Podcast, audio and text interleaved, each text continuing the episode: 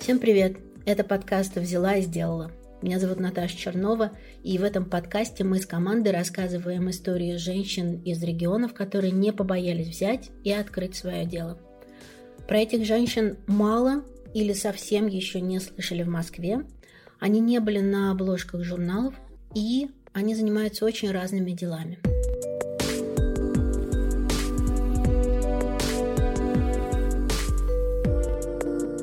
Сегодня мы поговорим про театр.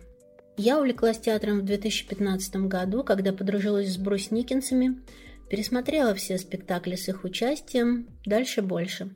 Смотрела разные спектакли по рекомендациям, по собственному выбору. В неделю получалось 2-3 спектакля в разных или одинаковых театрах.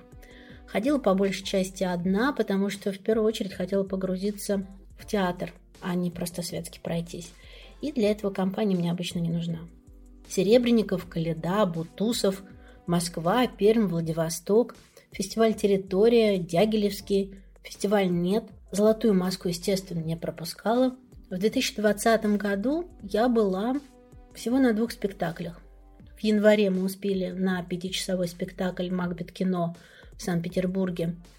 Это спектакль Юрия Бутусова в Ленсовете. И еще успела на премьеру Петрова в гриппе в Гоголь-центре. А потом посмотрела Франкенштейна с Бенедиктом Камбербэтчем в Королевском театре. Но, правда, онлайн и на карантине. И все. Смотреть спектакли онлайн я так и не смогла перестроиться, поэтому 2020 год получился длительным по воздержанию от театра. В этом эпизоде мы решили поговорить про индустрию, которая пострадала из-за пандемии сильнее других. Это независимые театры. И разбираться, что с ними сейчас происходит, мы будем вместе с Лерой Афониной, соосновательницей красноярского проекта «Театр на крыше». Она занимается им уже 10 лет. Уважаемые зрители, просим вас на время спектакля отключить мобильные телефоны. Два раза была на полном Шекспире, и оба раза выходила с ощущением, что что-то покурила, причем вместе со всем театром. Мне очень понравились видеотрансляции спектаклей. Может, имеет смысл развивать театр онлайн? А я вот посмотрела спектакль «Взлетная полоса» в понедельник, а во вторник написала заявление и ушла с работы, на которую проработала 13 лет. Это только некоторые из отзывов на спектакле Леры. В соцсетях много восторженных реакций на необычные постановки. А один из спектаклей участвовал в «Золотой маске» в 2019 году. Театр может быть таким, каким мы захотим. Это девиз проекта «Театр на крыше». Он вполне отражает принцип работы многих независимых театров. Их нередко создают те, кто считает классический театр устаревшим, бюджетное финансирование лишающим свободы. Но у Леры собственный проект родился случайно. Я работала на тот момент э, в местной телекомпании, которая до сих пор существует. Работала в отделе пиара и маркетинга, была креатором по текстам, продюсером по съемкам. Ну и вообще по образованию журналисты, это как какая-то такая была вотчина. И мы в отделе маркетинга телекомпании работали в небольшом составе. У нас был начальник, чуть-чуть старше меня, и э, моя, скажем так, напарница, коллега, она был, была пиар-менеджером телекомпании, и мы с ней примерно одного возраста и дружили, и как-то не знаю, проводили много времени вместе свободного, и на работе нет. И в какой-то момент вот это общение и жажда что-то делать э, креативное, интересное для людей, с которыми мы общались, какого-то нашего круга маркетологов, пиарщиков, не знаю, дизайнеров, ну, в общем, каких-то интересных профессий э, творческих, скажем так она переросла, эта жажда, в то, что мы решили вот придумать что-то единоразовое, и это что-то стало театром. Можно сказать, что это случайно получилось отчасти. То есть, с одной стороны, Лена, вот моя коллега, она была хороша тогда на тот момент в том, что у нее было очень много знакомых друзей, связей, она была, ну и есть очень энергичный, подвижный, а, общающийся человек – И, э, ну, как бы для нее были открыты тогда, мне кажется, в Красноярске любые двери, наверное, сейчас так. Я тоже всегда как-то, мне нравилось что-то такое. Не сказать, что там была фанаткой театра и вообще там часто ходила и, не знаю, общалась с артистами, нет, но мне нравились какие-то формы современного искусства, которые отвечали чему- чему-то сегодняшним запросам сегодняшнего дня. И вот на тот момент, перед тем, как мы образовали театр на крыше перед тем, как он появился, я узнала а, от друзей, знакомых, что есть вообще сегодня в, мире 10 лет назад существует современный театр, который, ну там не, не Чехов, Толстой, Пушкин и костюмы, а это просто вот люди в черном кабинете читают современные пьесы, написанные вчера такими же молодыми людьми, как, как они, для меня это было большое удивление, открытие, и для меня это было соединение чего-то, того, что я любила в журналистике, какой-то актуалочки, и ну, вот в таком необычном и сильно действующем виде, как театр. Сцена, артисты, микрофоны и так далее. Вот, я как бы была вдохновлена идеей современного театра, и когда мы с Леной пили кофе и думали, чтобы нам такое замутить летом, на необычной площадке необычного формата. Лена как бы привнесла идею крыши как место, а я идею театра как наполнение. Ну и вот, наверное, так все и началось.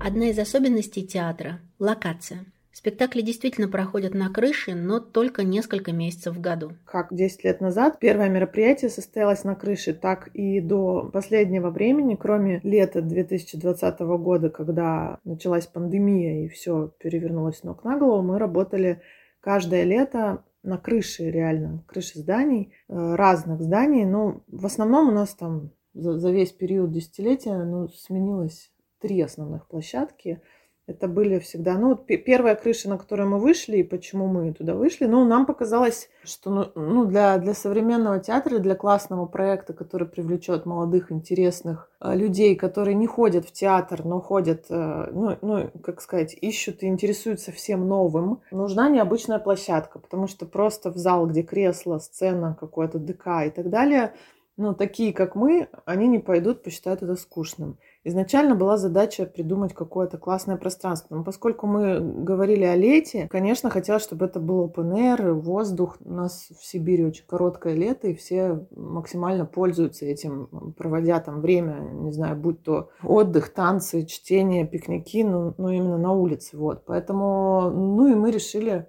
ну вот Лена предложила идею крыши, потому что она до этого тоже где-то была в Питере на каких-то там крышных тусовках, и ей показалось, что это классно. Ты вроде как и над землей, и на открытом воздухе. Ну, какая-то особая атмосфера есть в этом пространстве. Это первая крыша, которая пришла на ум, бывшего завода, ныне ТРЦ. Мы туда пришли там буквально на следующий день или в тот же день, как только придумали. И оказалось, что ну, там можно сделать то, что мы хотим. Название родилось... ну, мы как... У нас начальник на работе всегда пропагандировал тот принцип, что лучшее название – это самое простое. Поэтому раз мы соединили театр и крышу, почему бы не назвать это театр на крыше? Так оно закрепилось с самого начала, и какие бы ни были мысли, идеи, что-то улучшить, придумать, переделать, э, это уже стало брендом очень быстро. Но вот в рамках обычного состояния проекта «Театр на крыше» мы работали на крыше только летом, весь остальной год, начиная там с сентября по май мы работаем на разных площадках. Это и бары, и лофты, и музеи, и подвалы, и там, не знаю, и обычные какие-то строения, где есть зал и сцена. То есть все, все, что нам подходит под наши проекты, мы используем. Просто, ну, я говорю, что название закрепилось когда-то очень плотно, и до сих пор, даже если мы э, показываем спектакль в закрытом помещении, это все равно называется театром на крыше, и все понимают, что это просто, ну, просто название.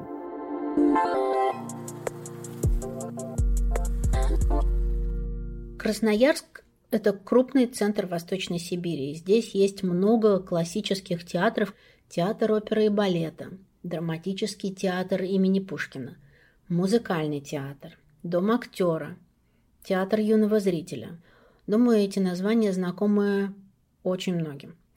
А вот независимых проектов в городе до сих пор мало. Google выдает разве что некоторые антрепризы – Это неудивительно, независимые творческие инициативы часто работают проектно и непостоянно, совмещают такую деятельность э, с основной работой в Государственном театре, но Лере удавалось организовать работу команды на протяжении 10 лет. Есть руководитель проекта, я, есть э, администратор, ну, администратор, так условное название должности человека, э, который занимается билетами, там, не знаю, звонками, общением со зрителями в директе, там, в сообщениях в соцсетях, встречает людей на площадке, ну и так далее. Вот. Есть э, финансовый менеджер, человек, который занимается деньгами, там, счетами, документами, договорами и так далее. Вот. Ну, такой основной костяк именно администрации, скажем так. Вот. И остальные люди, это все люди уже творческих профессий. Это, ну, режиссеры, драматурги, я уже сказала, это то, точечно, проектно э, собирающаяся команда. Вот есть идея, да, нам нужен новый спектакль. Вот такой-то примерно по жанру, такой-то по ощущениям. Э, появляется режиссер, появляется драматург, появляется композитор, ну, художник. Вот. Это люди, которые не работают э, с нами постоянно. Это, возможно, мы с ними уже что-то делали, возможно, это первый раз, возможно, последний. В общем, такая проектная работа. Вот. И вот эта команда уже сочиняет ядро спектакля, там, да, как бы, как, какой он будет. И после этого режиссер, согласовывая со мной, подбирает э, уже исполнителей, артистов, музыкантов, которые должны быть уже на сцене, которые должны играть спектакль.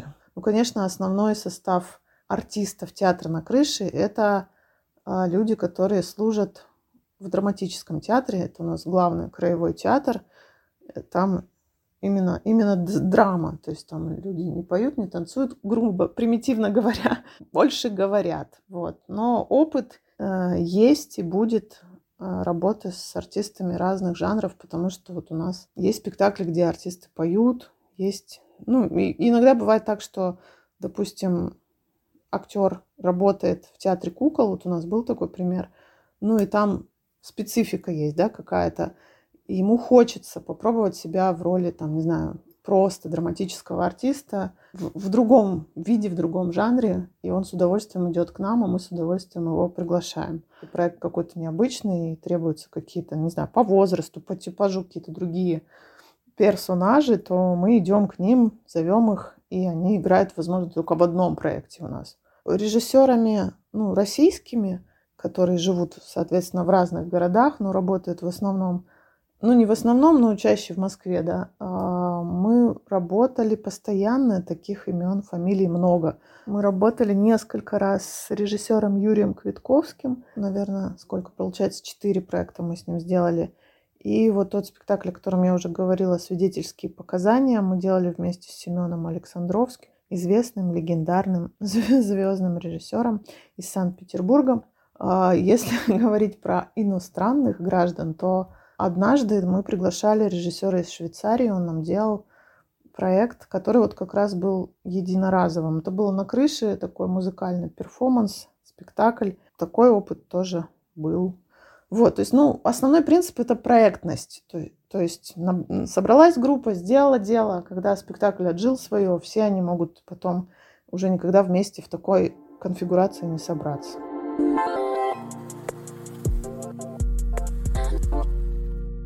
Отсутствие внешнего финансирования – это не только проблема, но и свобода для бизнеса. В случае с театром еще и свобода творчества, возможность выбирать, что ставить и кому предлагать сотрудничество. Поскольку мы свободный проект, э, независимый ни от кого, существующий на там, деньги с продаж билетов в основном. Мы, как я уже рассказывала, люди, которые стояли у истоков вот, эм, проекта, не имели никакого театрального образования и никаких, соответственно, рамок, поэтому э, ну, я как бы раньше у меня был, была такая должность типа худрука, и раньше это я, я занималась этим таким образом. Мне были просто интересны какие-то современные драматурги, театральные авторы и их произведения, но мы, мы изначально хотели э, составить репертуар из современных произведений, не брали классику, потом уже каким-то образом она тоже, ну, вошла в репертуар в, каких-то, в каком-то виде, но тем не менее все равно основу составляли и составляют современные пьесы. Поэтому я просто руководствовалась каким-то, наверное, собственным вкусом, тем, что я с кем-то общалась и вдохновлялась. И вот, ну, условно говоря, нравится какой-то автор. Ну, я ездила каждый год на фестиваль современной драматургии Любимовка, где представлялись э, в сентябре, ну, пьесы, написанные за последний год, лучшие пьесы, вот, тоже там что-то иногда оттуда чем-то вдохновлялась, вот.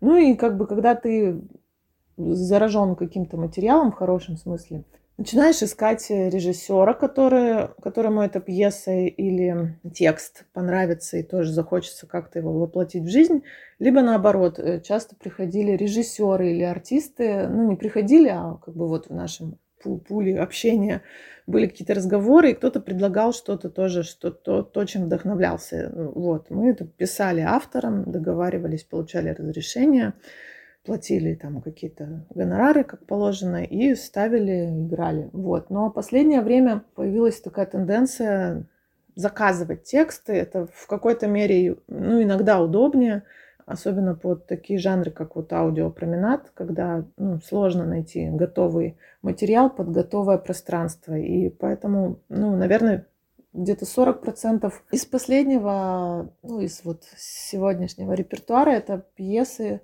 тексты специально написанные для нас разными авторами. есть и красноярские, есть не красноярские, все очень тоже, ну, по-разному.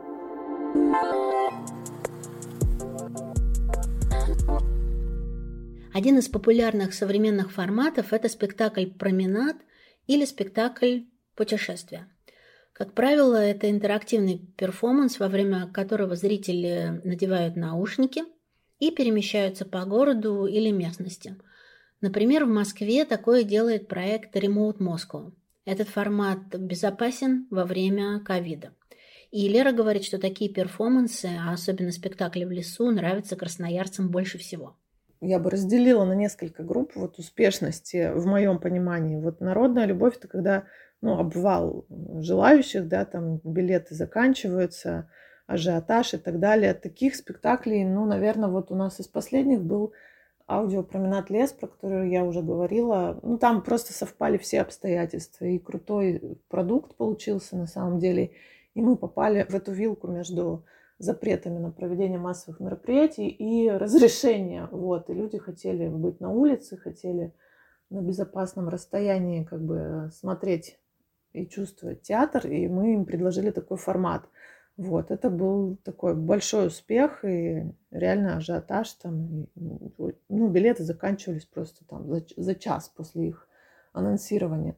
Вот, опять же, я упоминала спектакль в квартире. Он тоже сам себя, что называется, продает, и это считается успешным продуктом, потому что ну, мы практически не вкладываемся в рекламу этого проекта. Там и состав актерский, и формат, и жанр скажем так, как комедия. У нас немного комедий просто в репертуаре, и все это так вот, наверное, работает на то, что сарафанное радио, ну, как бы помогает нам с этим спектаклем. Вот. Ну, на самом деле, самый первый променад, который мы делали в городе, когда еще этот жанр вообще только-только набирал обороты, наверное, три года назад. Назывался он «К детству». Там была история про погружение в свое детство.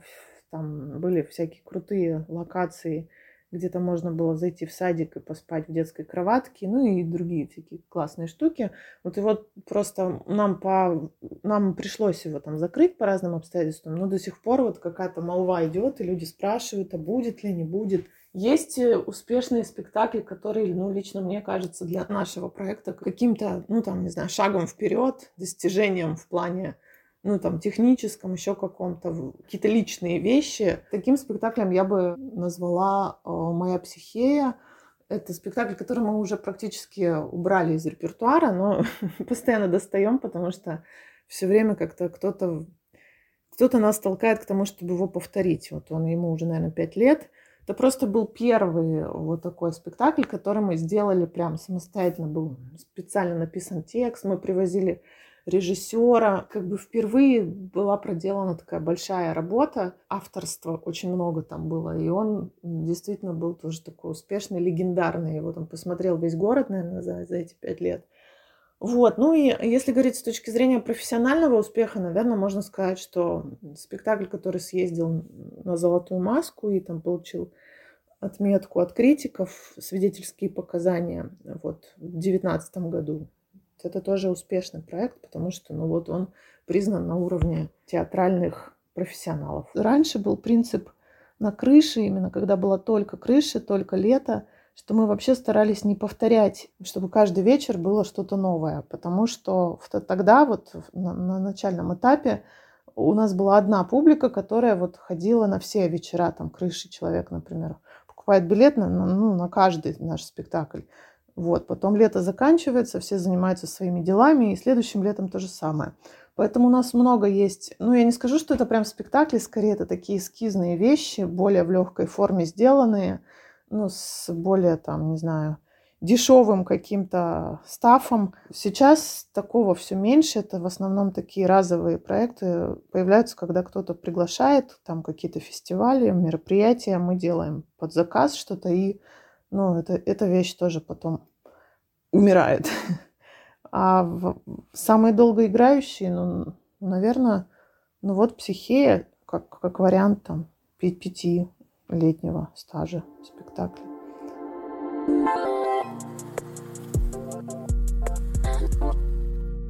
Независимые театры выживают по-разному. Кто-то подается на редкие гранты от Министерства культуры. Кто-то собирает деньги на фандрайзинге. Но все-таки главный источник – это продажа билетов. Самое сложное – это договориться на старте с площадками и актерами о том, что деньги они получат постфактум – у Леры получалось всегда выходить в плюс и зарабатывать на каждом спектакле. Мы ничего не вкладывали. Мы были вот обычными менеджерами, у нас не было даже денег, и мы сразу для себя договорились, что мы не будем брать никакие кредиты. И вообще вся система нашего проекта построена на том, чтобы никогда не выходить за рамки прибыли. Ну, типа всегда есть запас какой-то денег, и мы никогда не рисковали так, чтобы там все потерять, потом взять новый кредит – ну, типа, как-то осторожно двигались поэтапно. Вот. И на начальном этапе мы просто самые первые там читки, которые у нас были вот на, на первой крыше, мы просто все попросили, ну, как, как это называется правильно, по бизнесовому, я не знаю, ну, типа, дайте нам, пожалуйста, там три фонаря, э, не знаю, вот эту сцену, мы это все сейчас продадим билеты и вам отдадим деньги. Ну, типа, ну, потому что мы, у нас хорошая репутация у всех была, все там знакомые с кучей полезных людей – и вот на этом построился первый самый сезон. Вот. А дальше, конечно, ты там типа стараешься ну, сделать так, чтобы была прибыль, которую ты кладешь на счет. Там где-то меньше зарабатываешь сам, но копишь какой-то какой-то там небольшой запас, чтобы пригласить режиссера. И эта сумма выросла. И вот так вот поэтапно мы двигались до 2020 года.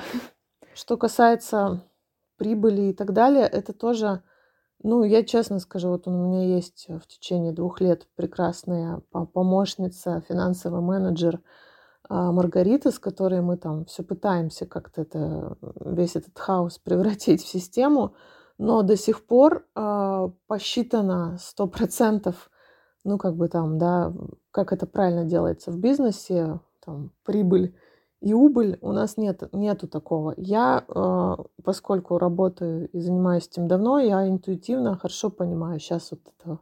Мы, мы идем вверх или вниз, и когда есть риск, ну там, условно говоря, сделать спектакль, который выйдет в минус, то, таких спектаклей я просто не провожу. Ну, это, это всегда можно предсказать, просчитать, даже ну, не знаю, как, какие должны ЧП произойти. Вот даже в период пандемии э, мы провели вот сейчас последний спектакль, единственный, точнее, обычный спектакль в зале для людей.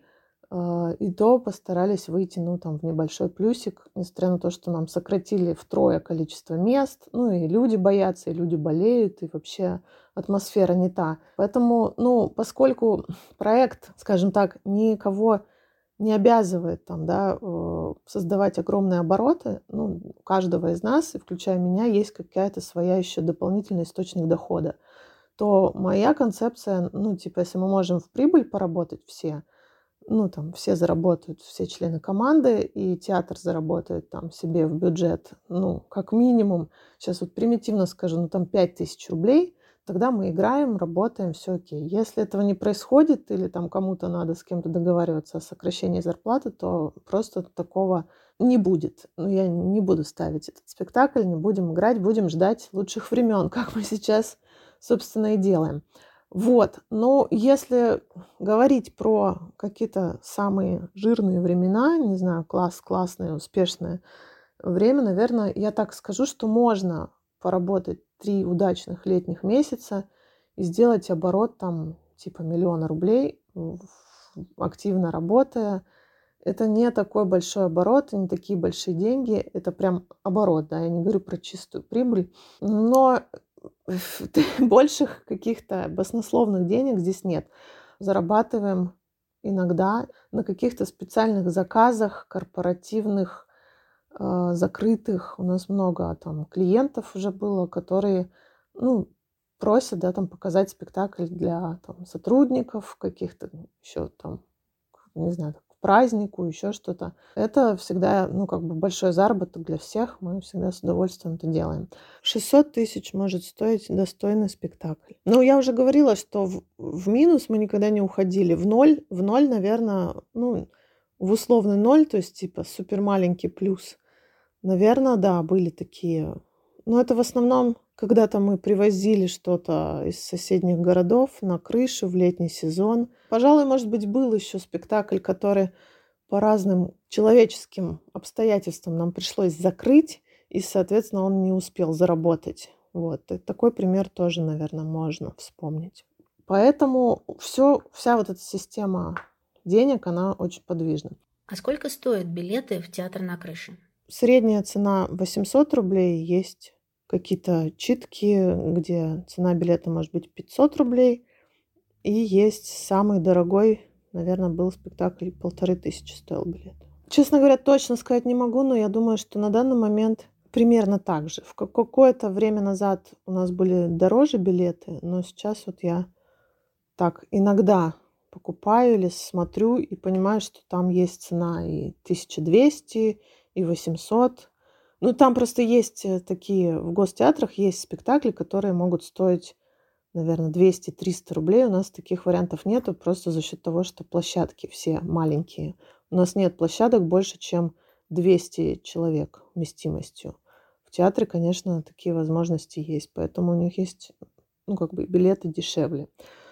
Вот, но уже сейчас наши цены не являются там чем-то таким вау для зрителя.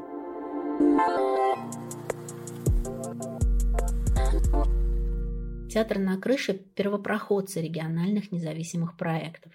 За 10 лет существования они успели попробовать разные способы продвижения проекта.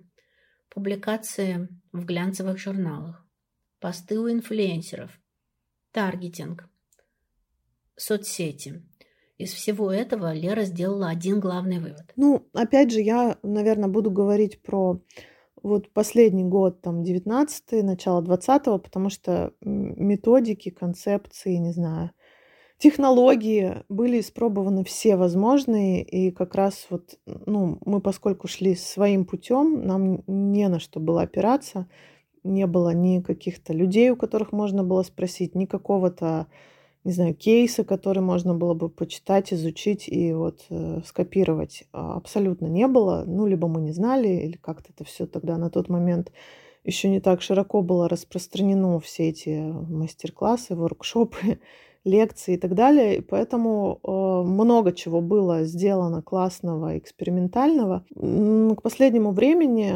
я уже, как став руководителем, как раз, ну, наверное, в течение вот двух лет я являюсь именно директором театра, я пришла для себя к такому выводу, что нужно делать все, насколько хватит сил. А, то есть концепция продвижения надо будь везде, у всех на слуху, и будет тебе успех. Насколько у тебя хватит сил, возможностей, денег, времени и так далее. Вот. Поэтому раньше, когда популярны были в регионах еще такие средства массовой информации, как телевидение, радио, газеты, глянцевые журналы, активно продвигались мы там всячески, там и, и через личностный какой-то пиар и так далее. Сейчас, когда ну, digital, там, соцсети, не знаю, какие-то блогеры стали э, более популярные, мы тоже, типа, идем в ногу со временем, идем туда. И туда все ресурсы стараемся бахнуть. Но я считаю, что если вот тебя позвали на телек, и ты считаешь даже, что это как бы прошлый век, то все равно, если есть время, если есть возможности, силы, то надо идти, потому что даже один какой-то потенциальный зритель, который не слышал или не видел про театр на крыше, может в этот момент как бы увидеть и купить билет. И это уже хорошо. Ну, если как-то структурировать эту систему, то основное наше продвижение через Инстаграм. Ну, в городе Красноярске это сейчас пока еще работает. Вот. Плюс какие-то, ну, не скажу, что прям блогеры в основном, но как называется-то, агенты влияния, то есть люди, которые э, либо у них аудитория как-то нам нужна, либо у них большая аудитория, либо какая-то еще специфика их соцсетей, э, которая нам, мне нравится, и мне кажется, что там нас поймут, услышат и придут. Вот, через, через людей. Вот у меня две сейчас такие концепции. Ну, плюс, если есть какое-то место, в котором мы работаем, ну, там тот же музей современного искусства, то там есть какая-то своя аудитория, мы там тоже размещаемся в таких примитивных э, вариантах, как просто афиша распечатанная, там вовремя повешенная, там, где собираются люди, которые потенциально могут быть нашими зрителями. Надо отметить, что в последнее время нам, в принципе, хватало того, что ну, есть у нас какое-то количество подписчиков, которые следят, рассказывают там своим друзьям, родственникам сами, и максимум, чем я пользовалась в плане там бюджетов, это таргет, ну или вот какие-то проплаченные сторисы у блогеров. Наверное, вот так.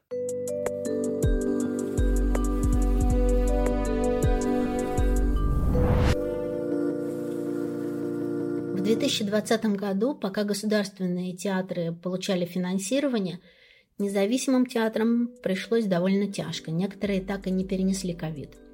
Например, недавно из-за нехватки денег закрылся самый первый частный российский театр. В июне этого года в правительстве создали реестр негосударственных театров, которым нужна поддержка. Но пока что непонятно, будут ли чиновники как-то помогать таким инициативам на практике. Кажется, что ковид завел независимые театры в тупик. Но это не совсем так. Некоторые проекты смогли даже приспособиться к пандемии – Многие из них переходят в онлайн, переосмысляют собственные форматы. Например, питерский театр «Кукольный формат» начал снимать короткие скетчи для соцсетей. Театр Карлсон Хаус открыл театральную школу для детей онлайн. Проект оказался настолько востребованным, что покрывает треть расходов театра. Поп-ап театр смог перенести в онлайн свои интерактивные спектакли. Упсала цирк создал платформу, на которой Любой желающий может научиться жонглировать. Там учатся уже 500 человек. У Леры и ее театра своя история и свой взгляд на ситуацию.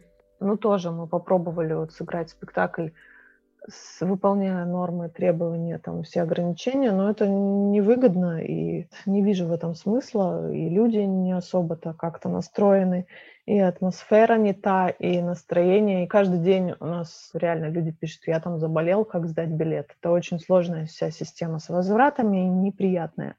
Поэтому мое личное решение, что ну, мы будем ждать, когда ситуация для массовых мероприятий будет благоприятная. В противном случае, ну, в самом худшем случае, типа там в такой какой-то теории, я бы занималась чем-то другим, чем можно заниматься, зарабатывать, не знаю, развиваться, чем вот вымучивать какие-то мероприятия, там, как-то заставлять людей к нам сходить, когда им вообще не до этого.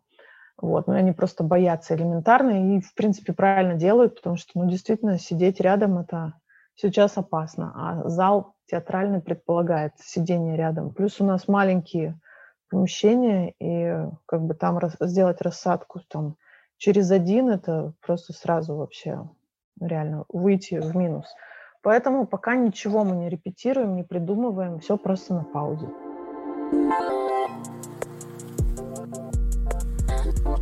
Под конец мы попросили Леру посоветовать три классных российских спектакля. В Москве это в театре Пушкина «Добрый человек из Сизуана» Бутусова спектакль. А вот он довольно уже давно э, идет и, по-моему, до сих пор играется успешно. Второй – это, наверное, в БДТ в Питере спектакль «Трилогия». Ну вот я видела две части «Три толстяка». А режиссер Могучий. Тоже, ну как бы... Но это, по-моему, последних трех лет работы вот, вот эти два спектакля. И тоже их можно посмотреть, если, если, спектак... если театры работают, то спектакли идут. А третье, это, э, я бы так широко сказала, что, наверное, все проекты московского театрального продюсера Федора Елютина, проект у него называется «Импресарио», вот, все, что он делает, мне кажется крутым, классным, современным, и я очень сильно проникаюсь как бы его концепцией вообще, его взглядом на современный театр, его вообще всеми, всеми мыслями по этому поводу и по поводу там, этого времени, которое сейчас наступило. Ну, там, там из, из самых известных, пожалуй, Remote Moscow, там аудио променад в наушниках по Москве. Ну, там достаточно в импресарио на сайте у них очень много проектов, которые, наверное, тоже все будут играться, как только такая возможность будет. Поэтому там что угодно можно выбрать, все must have.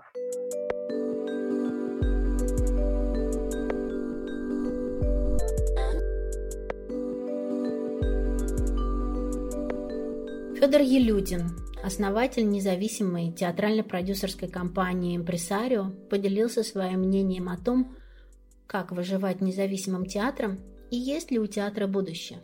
В общем, последние э, пять лет мы привозили из-за рубежа, на мой взгляд, э, стоящие какие-то необычные другие странные э, спектакли. Значит, мы были, мы, мы это импортировали э, оттуда, но, как вы знаете, вот в марте импорт всем прикрыли, и, в принципе, мы ничего уже не могли привозить новый. Когда ты понимаешь, что у тебя как бы была яблоня, с которой ты собирал яблочки, привозил их там, натирал и продавал на рынке, как бы яблоню временно спилили. И вот даже непонятно, она как бы приживется, не приживется, тебе нужно как-то на рынке что-то продавать. А, и в этот момент, конечно же, у тебя начинает по-другому работать работать вообще, ну, инстинкты, рефлексы, потому что ты понимаешь, что как бы, ну, все, вот это, это было, ты к этому привык, и сейчас этого ну, не будет. И я к этому отнесся достаточно серьезно, потому что ты понимаешь, что ну, что же делать? Ну, так бывает, ну, просто такая вот ситуация, просто появилась, уровень усложняется, переходишь на next level, там, да, он просто стал не, не попроще, да, ну, немножко посложнее, ну, интересно интересная ситуация. С апреля по сентябрь, если ошибаюсь, мы сделали 4 премьеры в онлайне. Я должен сказать, что, конечно же, вот я сейчас сижу у себя дома, пью а, морковный сок и любуюсь в окно, но, тем не менее, конечно же, я с радостью бы наш разговор провел живьем и попил бы чая, и обнялся бы и сказал привет. А, ну, то, что вообще мне это очень нравится. Я человек очень тактильный, мне очень важно трогать, э, нюхать, видеть, э, как бы ощущать да, чтобы работали все, все, все, все органы чувств. Но, э, конечно, сейчас стало все немножко такое стерильное там, да, и люди уже даже за руку не очень-то здороваются. Я не из тех людей, которые кажется, что а, жать руки друг другу, это какой-то пережиток э, средневековья. Мне кажется, это прекрасно, это ты просто очень быстро и близко сближаешься с человеком и как бы даешь потрогать ему себя, это важно, да, и это очень много можно понять о рукопожатии, о силе рукопожатия, о влажности ладони, как бы, ну и от всяких. Поэтому, когда такие условия нам предложила 2020 э, год, ну, собственно, мы переобулись, а, мы э, начали работать в онлайне. Я не могу сказать, что это имеет какое-то отношение вообще к заработку, что это на этом можно зарабатывать, что это какие-то, да. Это я да, позволило, позволило, позволило нам не сойти с ума. Первый спектакль, который называется «Я не хочу это видеть», «Don't want to see this», это э, спектакль-тренинг по модерации контента в Фейсбуке э, израильских художников. Просто я увидел этот спектакль на видео, где он играется в онлайне. Я предложил, ну, давайте сделаем это в, Zoom. Они сказали, конечно, замечательная идея, у нас были там, 5 гастролей, не все отменили, давайте хотя бы так попробуйте сделать. Ну, мы это сделали, и, в общем, мы это сделали за 20 дней, да. То, что раньше мы делали в былые времена там за год, ну, там, связано там с найти пьесу, там, сесть на фестиваль, договориться, отправить им письмо, сказать, какие классные про себя рассказать, они присылают тебе райдер, ты его просчитываешь, ищешь каких-то площадки, артистов, партнеров, пишешь там релиз, делаешь сайт, приглашаешь каких-то гостей. Вот, собственно, все, что мы делали на протяжении года в целом, да, ну, то есть все это как бы ускорилось как бы ну, в 12 раз, даже больше. Когда ты это делаешь, ну, понятно, что, конечно же, есть специфика, но тем не менее все те этапы, которые нужно было сделать, а именно связаться с людьми, рассказать, что ты хороший как бы продюсер, найти артистов в условиях, когда даже передвигаться никто не может доставить, а артистам все нужны там, декорации, там, не знаю, технику, настроить ее, свет сделать, как бы, ну, в общем, вот это все. Это было, конечно, супер э, челленджево. И основной вывод этих времен, которых непростых, что все невероятно ускорилось там, да. И вот если вы там попробуйте посмотреть какое-нибудь старое кино, там, не знаю, российское там или советское, или какое-нибудь зарубежное, там, не знаю, 70-х, 80-х, вы поймете, что это очень медленно что все происходит невероятно медленно. То есть, то есть как бы они, они только открывают рот, ты знаешь, чем закончится эта уже сцена. Uh, и вот, и поэтому, конечно же, все стало супер быстро. Все смотрят YouTube, я не знаю, как вы, но там я на ускорении полтора, там два.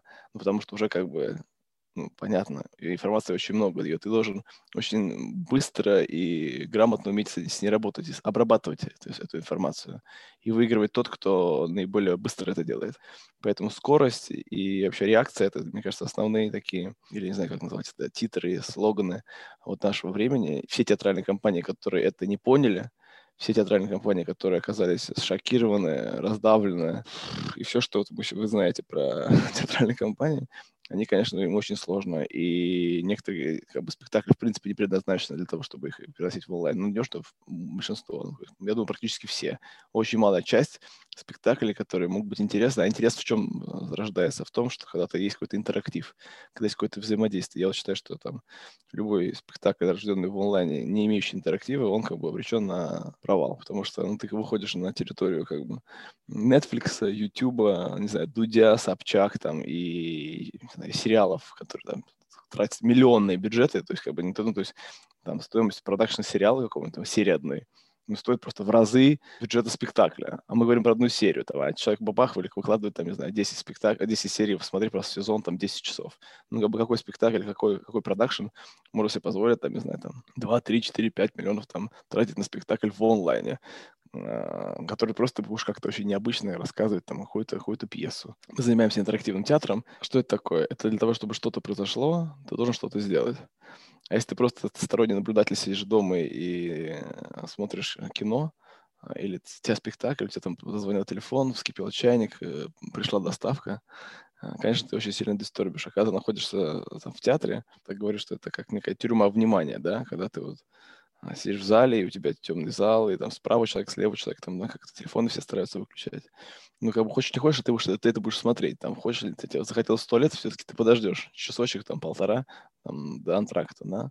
А здесь, конечно, ты просто встал, пошел, как бы, и, ой, там, сходил в туалет, ты потом чайку заварил, что-то бутербродик съел, и потом гулять вообще ушел. Забыл ты про все про это. Поэтому уже задача режиссера что делать? Это работать с вниманием, и что, что такое работа с вниманием? Надо его удержать.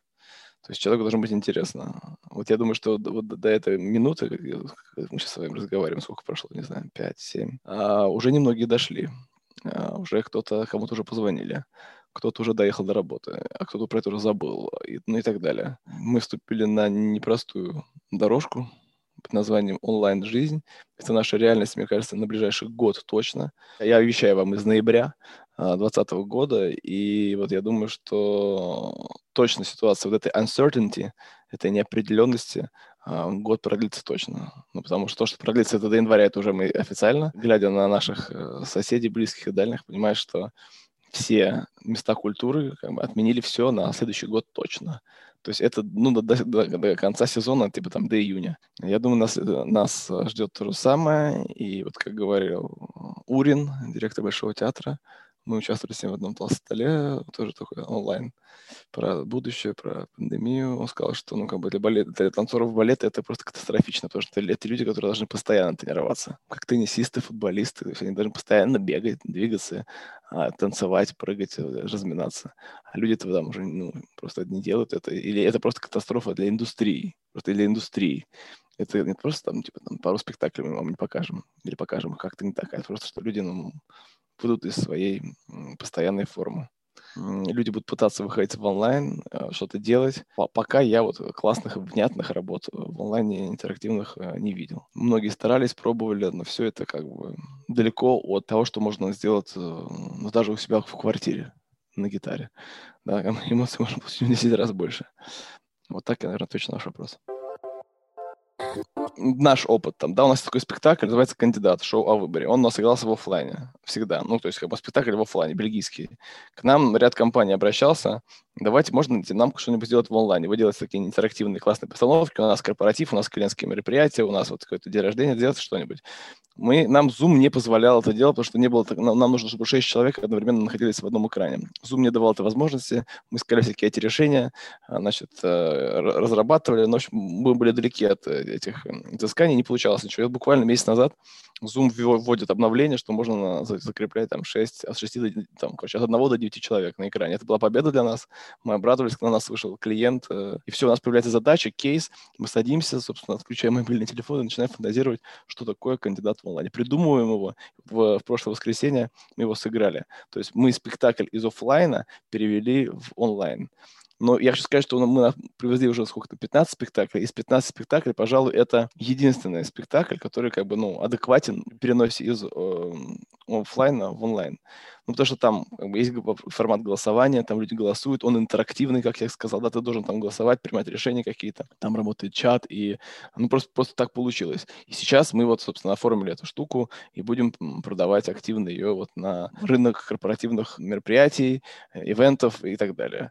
А, вот, то есть это наш какой-то... Получится это, ну, я надеюсь, получится там. А, но актуально это, ну, я не знаю, когда все отменилось, когда, собственно, весь, тотально весь ивент-рынок встал на декабрь. Такого не было никогда. Ну, то есть, как бы, чтобы вы понимали, есть такие люди, у меня есть такие друзья, которые там, режиссеры, там, не знаю, там, хореографы, не знаю, там, технические директора, которые работали в декабре каждый день, не спали, просто уходили из дома, и просто их не было месяц. Потом они уезжали куда-нибудь, там, не знаю, на Бали, на Панган, Таиланд или куда-нибудь там в Индию, и жили год на эти деньги. Ну, как бы, и жили так, не знаю, последние 15 лет. 20 лет.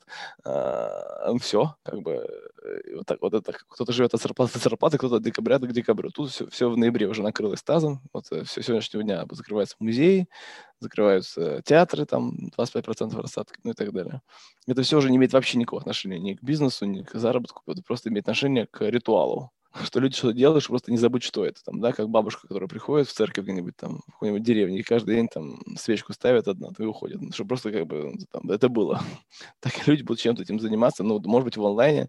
Но в целом это, конечно же, э, пока что никакого отношения там к какому-то серьезному бизнесу, там, к заработку, там, и к, и к росту, ну, пока что это не имеет. Можно ли из этого сделать? Ну, вот мы сделали такой спектакль, это наш ход, наше решение, посмотрим. Но у нас план такой, там, да, ведь просто так сложились звезды, у нас оказался такой продукт в, в, в рукаве, который и интерактивный, и, как бы, и современный, и про актуальную тему с выборами связанный. Там еще за день до этого были выборы. Ну, короче, американские выборы.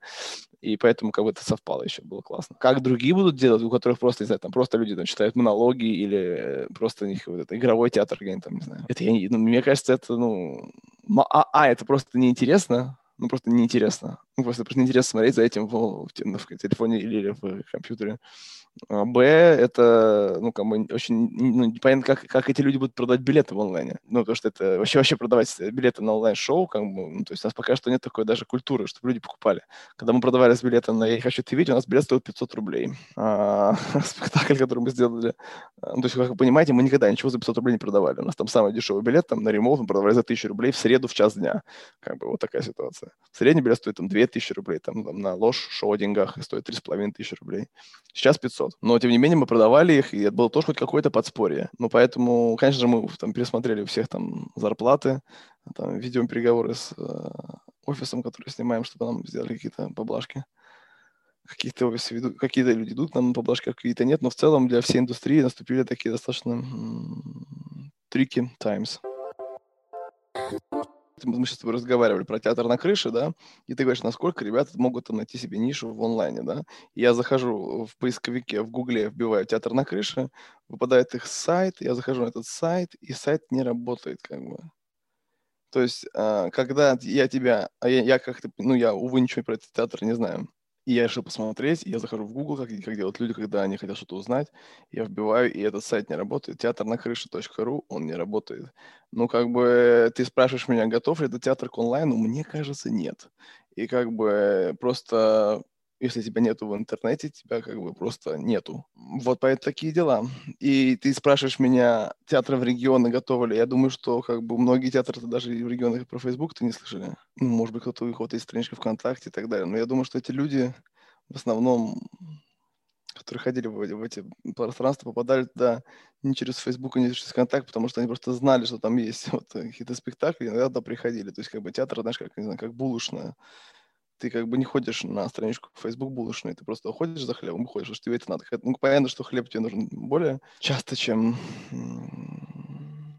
спектакль, но тем не менее, э, ну, там еще не такая большая конкуренция, понимаешь. А здесь, в Москве, конечно, здесь ну, люди же разобрались, что такое таргетинг, ретаргетинг, а, лид, э, ну, в общем, конверсия, инстаграм-реклама, покупка блогеров и так далее.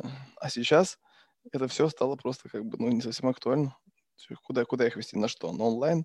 Давай понаблюдаем, посмотрим.